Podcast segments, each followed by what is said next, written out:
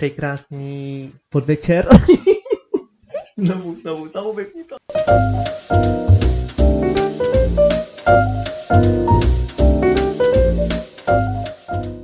Ahoj, vítejte u 4. dílu našeho podcastu Vytáhnem tě. U mikrofonu je Nina Tranová s dnešním hostem panem Kongdovanem. Ahoj, zdravím všechny, děkuji za pozvání. Samozřejmě.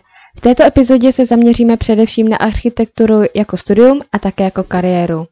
Má první otázka pro tebe je, čím se vlastně zabýváš? Jo, takže já jsem teda před půl rokem dostudoval na naší škole architektury a urbanismu, takže jsem čerstvý diplomant v oboru architektura. Momentálně pracuji ve svém studiu, který se věnuje vizualizacím, což je grafický výstup architektonického projektu. Laicky převádím 2D výkresy do 3Dčka a dělám z toho pěkný obrázky staveb, co ještě nestojí. Dále pak pracuji v jednom architektonickém ateliéru, kde se zaměřuju hlavně na architektonické soutěže, ať už v ČR nebo mezinárodní. Jak jsi dostal vůbec k architektuře a proč jsi vybral právě tento obor? Tak ono to bylo nějak přirozeně. Už od malička mě to k tomu táhlo, hrozně mě bavily budovy, koukal jsem se na ně a fascinovaly mě. Celý dny jsem dokázal strávit s legem a stavil si různé baráky a tak. A když jsem si kreslil, tak ostatní děti si kreslili, že jo, ty autíčka nebo panenky a já si tam kreslil domečky a baráčky. No a pak se to nějak vykrystalizovalo na střední, kdy jsem měl dobrý známky z matiky, šlamy. Ne, že bych byl, že jsem Aziat, jo, ale měl jsem i vlohy malování, takže to bylo docela už jako jasný. A měl jsem v té době taky vzor u jedné příbuzné, která právě studovala fakultu architektury. Děkuji.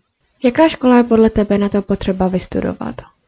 Tak já jsem vystudoval teda ČVUT na fakultě architektury tady v Dejvicích. Jinak můžeš samozřejmě vystudovat jinou s tímto oborem, například na fakultě stavební, obor architektura, dále je v Liberci škola, pak v Brně VUTčko, nebo máme tady více umělecky zaměřený, což je třeba UMPRUM nebo AVU. Jak probíhalo samotné studium? Tak, samostatný studium je rozdělen do bakalářského a magisterského studia, kdy na začátku bakalářského studia tě rozdělí do takových menších skupin podle abecedy. Vtipný je, že tento systém ti ovlivní vlastně celou dobu tvého studia, s kým se vlastně stýkáš, jelikož s těma lidma v té skupině trávíš veškerý čas, hlavně v tom prváku. A ono se to táhne až do magisterského studia a pak dokonce i v profesní sféře. V těchto skupinách pak chodíte na cvika, máte spolu ateliéry, který se říká ZAN, to znamená ve zkratce základy architektonického navrhování. Tam si prváci vlastně osvojí základní principy a předpoklady pro tenhle obor. No a pak jsou tu předměty v podobě zmíněných cvik nebo přednášek, které jsou nepovinné. Zajímavostí nebo atypickým prvkem v této škole je tzv. Ateliérový týden a pak v neposlední řadě je samozřejmě oblíbené u vysokoškoláků zkouškové období. Zmínil jsi ateliérový týden. Co to vlastně je? Tak, ateliérový týden, to je vlastně týden, kdy studenti mají k dispozici non-stop otevřenou školu k dokončení svých ateliérových prací, kterým je jakýsi základním kritériem splnění úspěšného semestru. Je to týden plný zábavy, možná, jak pro koho, stresu, nedostatku spánku, jako spoustu vypité kávy a taky spoustu odvené práce na poslední chvíli. Jako lidi tu kvůli deadlineu pušujou svůj limit a jsou schopní prostě klidně nespat 2 až 3 dny. Třeba moje kamarádka vytvořila snad rekord na škole. Ona nespala neskutečných 70 hodin a po tom týdnu, co odevzdala tu práci, tak matovala další týden. Takže je to divoký týden, no, co bych na to řekl. Mluvil jsi o zkouškovém období jako období plného stresu. Proč je to tak stresující, když se to vlastně dá připravit? No, dá připravit. No, já bych řekl, že dá, ale no, představ si, že během zkoušek hraje spoustu neznámých faktorů. Ať už jde jako štěstí na tu otázku, štěstí na toho zkoušejícího, jo, jak se dobře on vyspal, jak se vlastně ty dobře vyspala. A tyjo, co jsem zažil na naší škole, tak mám pocit, že ty zkoušky jsou spíše víc o štěstí, než o tom, co reálně ses jako naučila. Jako samozřejmě, jako když se na to připravíš, tak tu zkoušku dáš, ale znám lidi, kteří jako pouze se štěstím tak to prolezli. A mohl by se s námi podílet o nějakou vtipnou příhodu, která se s tím stala během zkouškového? No, u mě jich bylo strašně moc. Na kterou rád vzpomínám, je moje první zkouška, úplně první zkouška vůbec na naší škole. To bylo zkouška z materiálu, kdy jsem si říkal, že to bude první zkouška, tak si to dám nějaký jako na rozehrání, nějakou velmi jednoduchou. A myslel jsem si, že je jednoduchá, jelikož tam bylo, co bylo třeba, bylo jenom se naučit materiály, jejich vlastnosti, rozměry třeba cihel a tak dále a tak dále. A bylo to 3. ledna, kdy 1. ledna byl Silvestr, že jo? Takže jsem si říkal, že 2 dny budou v pohodě, na to se to naučit. A přišel jsem s kocovinou a paní mě vyvedla jasně z omylu, že ty 2 dny vůbec nestačí. Takže jsem dostal za F. Tak jsem si říkal, aha, ok, tak hned jsem měl z fleku první Fko, že jo, první zkouška, první F, tak jsem šel o týden později, na to jsem se už učil, plný jako sebevědomí, že jo, jsem si říkal, že to jako už musím zvládnout. No a ta paní mě opět vyvedla omylu, dostal jsem další Fko, takže jsem měl 2 Fka. No a už jsem byl docela jako na 3. pokus, tak už to bylo, jsem si dal na to 3 dny, že jsem se učil a už jsem byl fakt ve stresu, protože tyjo, jako na škole já už jsem měl 2 Fka, jako za známky, to bylo fakt špatná bilance. No a byl jsem rád, tyjo, že jsem úplně vyvázl s Ečkem, A vlastně na konci jsem zjistil, že to bylo úplně normální, vlastně nejlepší známka bylo Ečko, takže jako si myslím, že jsem byl v průměr. Tak na potředí se vždy všechno podaří, ne? Trošku teď odbočím, ale chtěla bych se zeptat, jak dlouho trvá studium? Když jste fakt dobří, tak to se dá dostudovat za 5 let, ale to je docela na naší škole výjimka. Většina, nebo takhle, na naší škole je to bakalářský 3 a magisterský 2. Na stavárně vím, že bakalářský jsou dokonce 4 roky a magisterský 2. Ale u nás tak většina lidí si bakalářské studium prodlužuje. Ani ne z důvodu, že dluží předmět, což bývá jakoby hlavní příčina, ale taky, aby mohli trošku jako v klidu žít a mít nějaký ten sociální život, že jo. No a pak v magisterském lidi jezdí na rok nebo na půl roku na Erasmus, takže se to automaticky to studium prodlužuje. Takže většina jako v průměru je to tak nějak 6 let.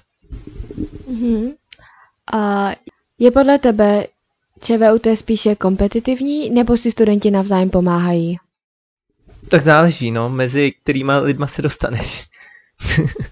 A ne, tak myslím, že zrovna na naší škole si lidi jako musí pomáhat, jo. Jinak je to velmi náročný a samozřejmě nutný studium bez nějaký vzájemné pomoci. A v rámci projektu, tak tam určitě rivalita je tam cítit a samozřejmě je to taková ta rivalita zdravá, kdy se jako navzájem hecujete a pušujete sebe navzájem k lepším výkonům. Pak tu máme spolek, takový SPA, spolek posluchačů architektury, což je studentský spolek, který pomáhá především prvákům se začlenovat do školy a pořádá taky nebo organizuje různé architektonické akce pro studenty, což je velmi skvělý. Kromě různých spolků a nápodobně, jak stíháš sociální život a práci během studia? Sociální život? No, jak bych řekl, hezky. No, takový je skromnej. Takto, jste v takové své bublině lidí, že jo, s těma lidma z ateliéru a během toho studia trávíte s nima jak ten studentský, tak ten sociální život. Jako za mě, tak prvák byl docela divoký.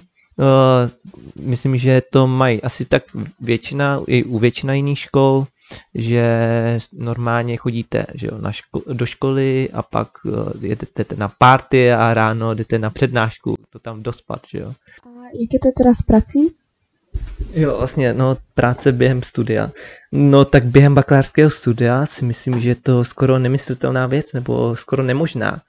Teda jako za mě, jako myslím, že fakt největší borci by to zvládli, ale to bakalářské studium, to je tak časově náročný, že ti to zabere úplně tvůj veškerý čas. Navíc k tomu ty ateliéry tě jako moc nechtějí, protože ve výsledku ještě nic neumíš. Takže během bakaláře je to nemožné. Možná nějaký brigády, ale i tak. Víkendy máš vlastně zaplněný tím, že rýsuješ. Naopak zas ale v tom magisterském, kdy už vlastně padá ta přemotivovanost z té školy a seš právě naopak z té školy unavenej, tak tam většinou už lidi převážně pracují a tu školu zas naopak se mi zdá, že už více flákají.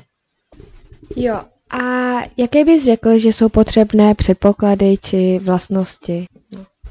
Ale jako myslím, že všichni si myslí, že základním je mít nějak talent na kreslení, umět matiku, ale za mě ta je realita taková, že se to dá všechno vydřít dřinou. Samozřejmě, že když jsi technicky zdatná, tak to jde snáš a netrpíš během toho studia samozřejmě, že jo. A to je ve všech školách. Myslím si, že budoucí architekt bys měl být všestranný, takový prototyp toho člověka, co umí od všeho trošku, ale zároveň vlastně neumí pořádně nic. Musí, že jo, zvládat technické věci, aby se mohl dorozumět s tím stavařem a statikem. Zároveň by měl být trošku kreativní a mít ten cit pro detail a dotažení úplně do posledního šroubu. Zaujmout a tím, že bude dobrým rétorem, aby ten projekt dokázal prodat. A samozřejmě i tak trošku psycholog, kdy se musí vtělit do toho klienta a vědět jako jeho potřeby. A v neposlední, že jo, taky manažer, kdy musí zvládnout nějak řídit tu svoji firmu nebo svoje studio. Takže, jak říkám, skoro jak prototyp člověka. Mm-hmm. Ty jsi relativně nedávno s přáteli založil 2DR studio, že ano? Jak vás to napadlo a jaký byl začátek? Tak s dvouma kamarádama, který jsme se potkali na škole, jeden z nich je Juri, zdravím tě Juri, jestli posloucháš tenhle podcast, tak jsme se přihlásili do školské architektonické soutěže. To byl dvoudenní intenzivní workshop, kdy byl výstupem navrhnout úpravu kafeterie na fakultě stavební. Tam jsme zjistili, že si velice rozumíme a že jsme si i pracovně sedli.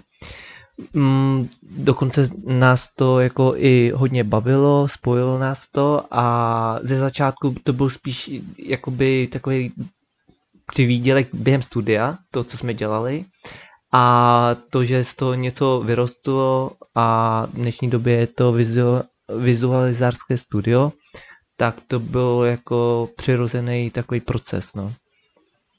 Začátek byl, jak bych řekl, velmi krutej, tyjo, když jsme začínali. My jsme se do toho vrhali docela po hlavě. Hlavní bylo, že nás to fakt jenom bavilo. A ani jsme jako tomu moc jako nerozuměli nebo pořádně neuměli, takže bylo to tak, že jsme měli jenom nějaký noťaz a vlastně díky těm noťazcům jsme scháněli takhle ty zakázky a pracovali na nich. Kradli jsme Wi-Fi v NTK, ale to nikomu neříkejte. A to byly ty začátky, no. Nejtěžší bylo se na tu klientelu, neměli jsme žádný podklady, ale a hlavně jsme brali všechno, úplně od špatných projektů až po špatně placených, takže ty začátky jsou jako byly krutý, ale naopak na ně jako nejvíc s radostí vzpomínám. Tak, dneska bych řekla, že se vám vede. A jak teda bylo těžké se prosadit, jaká byla konkurence? No, začal bych asi obecnějc. Myslím, že v dnešní době tak je velmi těžké se prosadit. Člověk vlastně musí být opravdu dobrý, anebo mít kontakty a i trošku toho štěstí. Nicméně, jako v našem prostředí zas je spoustu architektonických soutěží, ať už jsou to pro studenty nebo pro ty ateliéry, který právě můžou jako nakopnout tu kariéru. Co se týče vizualizací, tak tam konkurence je, myslím, že je kvalitní, ale stále na trhu jsou jako spoustu poptávek, spoustu ateliérů, který jako by stále potřebují. Takže si myslím, že je to, myslím, že v rovnováze. A samozřejmě ta konkurence je potřeba kvůli jako růstu a aby vás to posouvalo dál. A co tě na této práci překvapilo? Stále něco překvapuje. A co mě hodně překvapilo, nebo co mě překvapuje? No, mě překvapuje hodně věcí, ale jsou to spíš takové jako pochmurné věci, takže nechci moc nějak strašit tady, jo. Ale nejvíc asi finanční odměna za tolik odvedené práce. Trošku takový smutná situace reflektující krutou realitu.